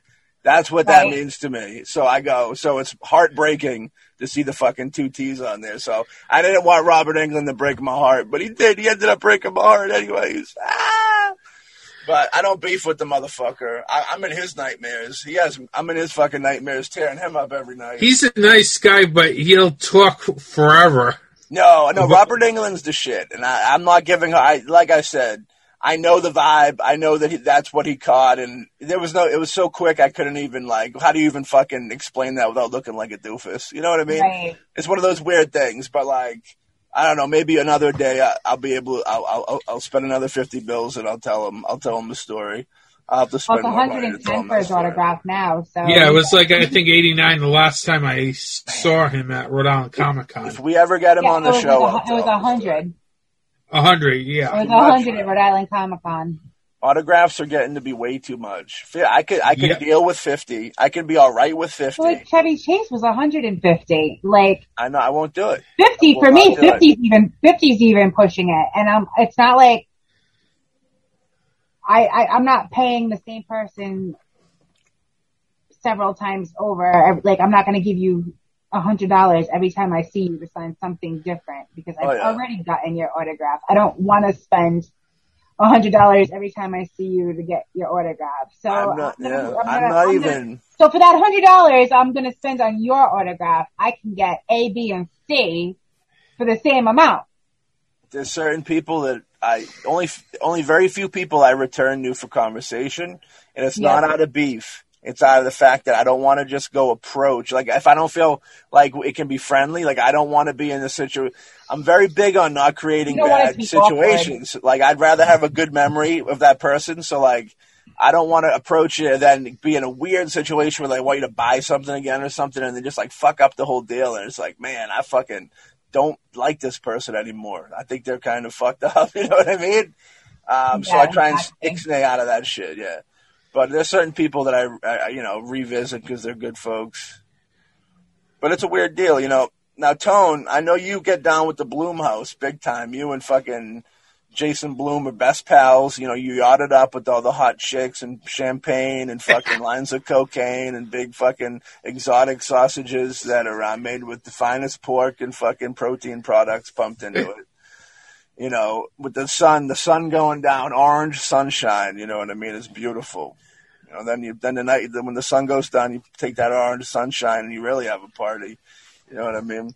So I, you know, Tony Moran said that he was approached by Blumhouse for a cameo in the the the new the what Halloween Kills or whatever it is.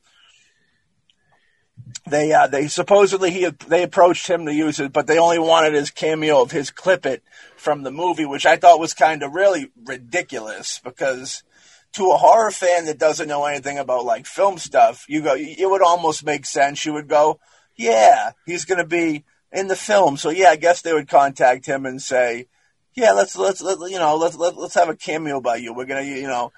But in reality, is he don't own that fucking footage from Halloween, dude. He signed off on that the day he shot it, and he and that's that. He hasn't owned it since before he even shot it. So the fact that that, that Blumhouse would come to him and say, "Hey, Tony, we want to pay you, or we want to give you a special thanks to put you fucking to use a clip of you from the original Halloween movie," is fucking ridiculous. You know what I mean? They, uh, they already Yeah. own the, the fact that they fucking own the rights to Halloween and are making the fucking movie. They already own all that. You know what I mean? It's like, it's like, come on. Like when that when when they when they reach out to Carpenter and say, "Hey, we're making a new movie," it's just to like get his blessing.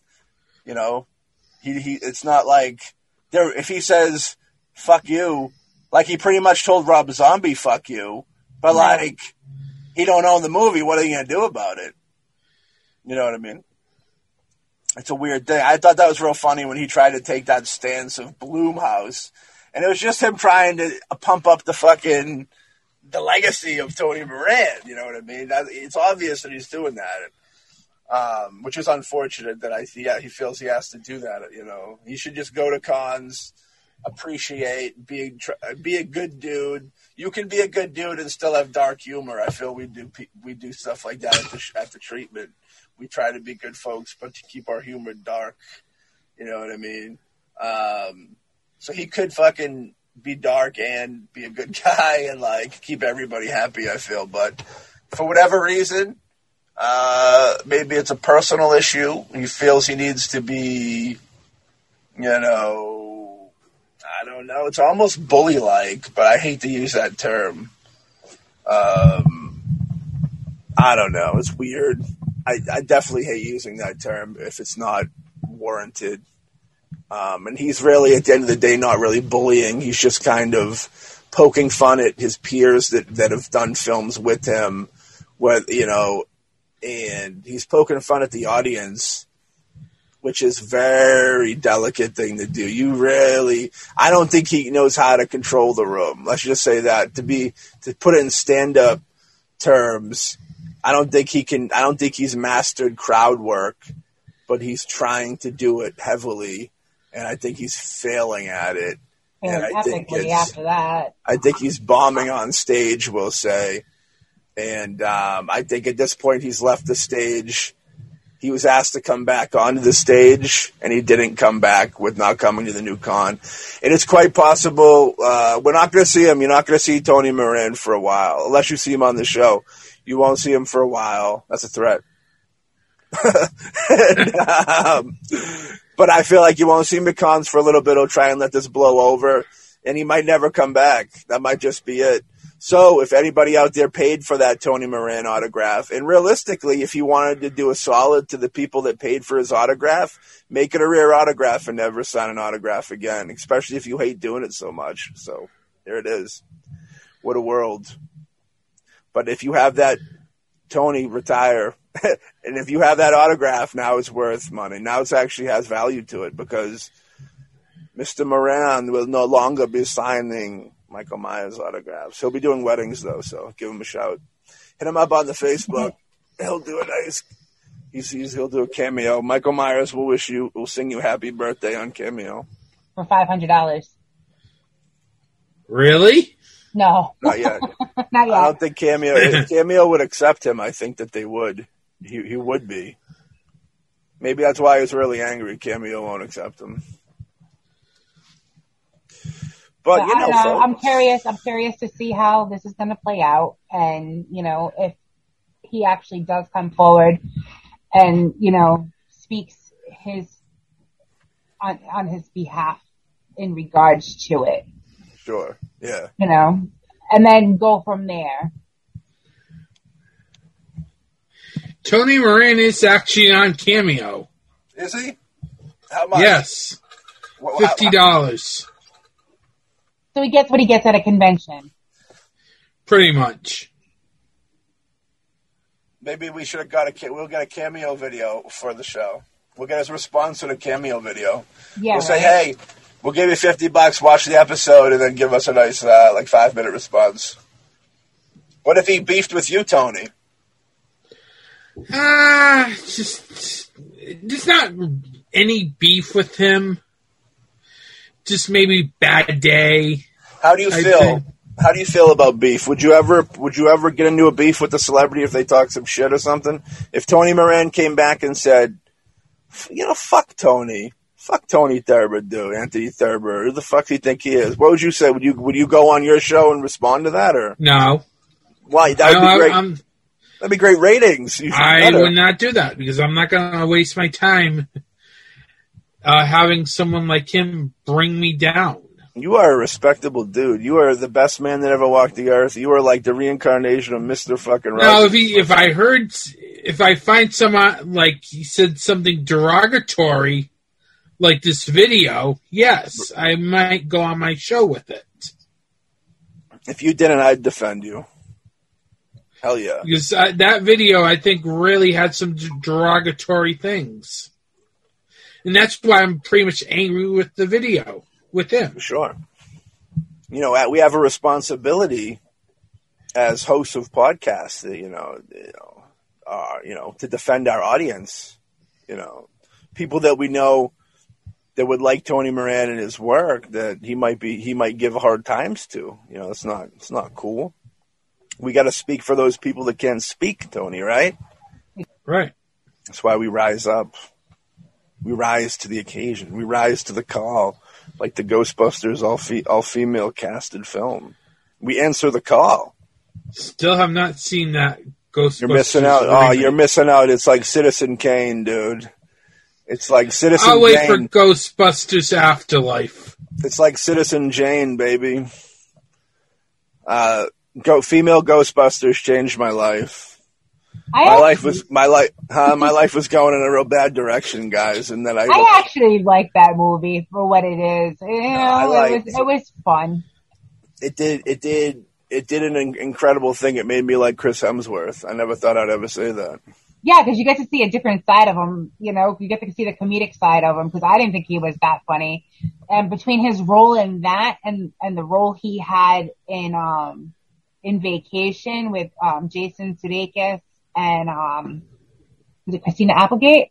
Yeah, you know, he was actually really funny. So, you know, other than, you know, to see him playing something other than Thor or, you know, in one of those little teeny bopper, like heartthrob type setting mo- films, you know, it was kind of a nice, refreshing way to see him in a role, you know, the you fucking hates you knew who stupid, stupid ass hottie that, you know, works in the office. What, Jason Momoa? He's got beef. Jason Momoa's Yeah. got beef with Tony Thurb. No, he does not have beef with me. I think Ghostface Kill the rapper should create an alias called Tony Thurbs. That'd be the shit. I'd buy that record. Um, the Woo. Yeah, I Oh, think yeah. I think I think we've kind of We're wooed out. All right. So, anybody want to say anything in closing on um, the Tony Moran incident? I, in closing, I, I'm just gonna wait and see how it plays out before I really form an opinion because I, I, I can't go based off of that one video and I hear you. the fact that I actually have met the man before and didn't have an issue. So, you know, you can't just go by a disgruntled fan video. I hear you. I agree. Tone, Tone what do you think? I want to see, hear his side of the story, but I'm kind of very disappointed with the language that was used in that video. I hear you. I'm with you. Yeah, I agree with you guys. It's a, like I said, when I met him, I had a good experience with him. I think it's a matter of somebody just um, kind of pushing that shock and awe, which I can appreciate and understand that situation doing the show. Um, but I think that he just went a little, maybe a little too far with it. Whether he feels this way or doesn't feel that way, you know, if he was just being a heel to, for the sake of being a heel, you know what I mean? Um, but yeah, it definitely that doc docky thing didn't really do him no justice because it is him saying it, and uh, who's to know why he's saying it? But yeah, it'd be cool to have him on the show and um, talk about For it. case So, scenario, I'll try again. yeah, we'll try again. We'll see. Maybe we'll do a follow up. If we can get him, we'll have a follow up. We'll have Tony come back. We'll call it Two Tonys, uh, Tale of Two Tonys. That's that will be the name of it. Tale, yeah, you know what I mean. And uh, that episode will change the way everybody looks at fandom and horror celebrity. And I, by the end of it, we'll have emotional Tony Thurbs and emotional Tony Moran. You know, really connecting through the screen, through the Zoom, and uh, we're gonna rebuild Or fighting horror- with each other. or fighting together. You know, we're going to rebuild the horror community from the ground up with these two gentlemen. We're going to make it strong again. We're going to make make our community a community that both Tony Moran and Tony Thurbs over there can be proud of, and not have to say that you know call the fans of it you know nerds and can appreciate uh, the culture, if you will. That's what we want. That's what we want to do here at Shock Treatment with Mel and Maddie. You know what I mean? So, well, with that being said, uh, we want to thank everybody for listening. If anybody wants to go out there and check out the video for themselves, just uh, check out Tony Moran Unmasked. Uh, type that into your YouTube console and watch it and leave a comment, yo. Very curious what you guys think of this. Um, to each his own, um, of course. Uh, everybody's opinion's different, and we'd love to hear people's opinions on what they actually think of this. Is it somebody who actually hates all these these these horror fans in the movie that he was a part of, or is it somebody that uh, is trying to find his own little niche in the horror world, even if it is being the bad boy, the heel of horror? Uh, I, we all want to know what you guys think. And uh, with that being said, we'll catch you all on the next episode of Shock Treatment with Mel and Marty and Anthony Thurber.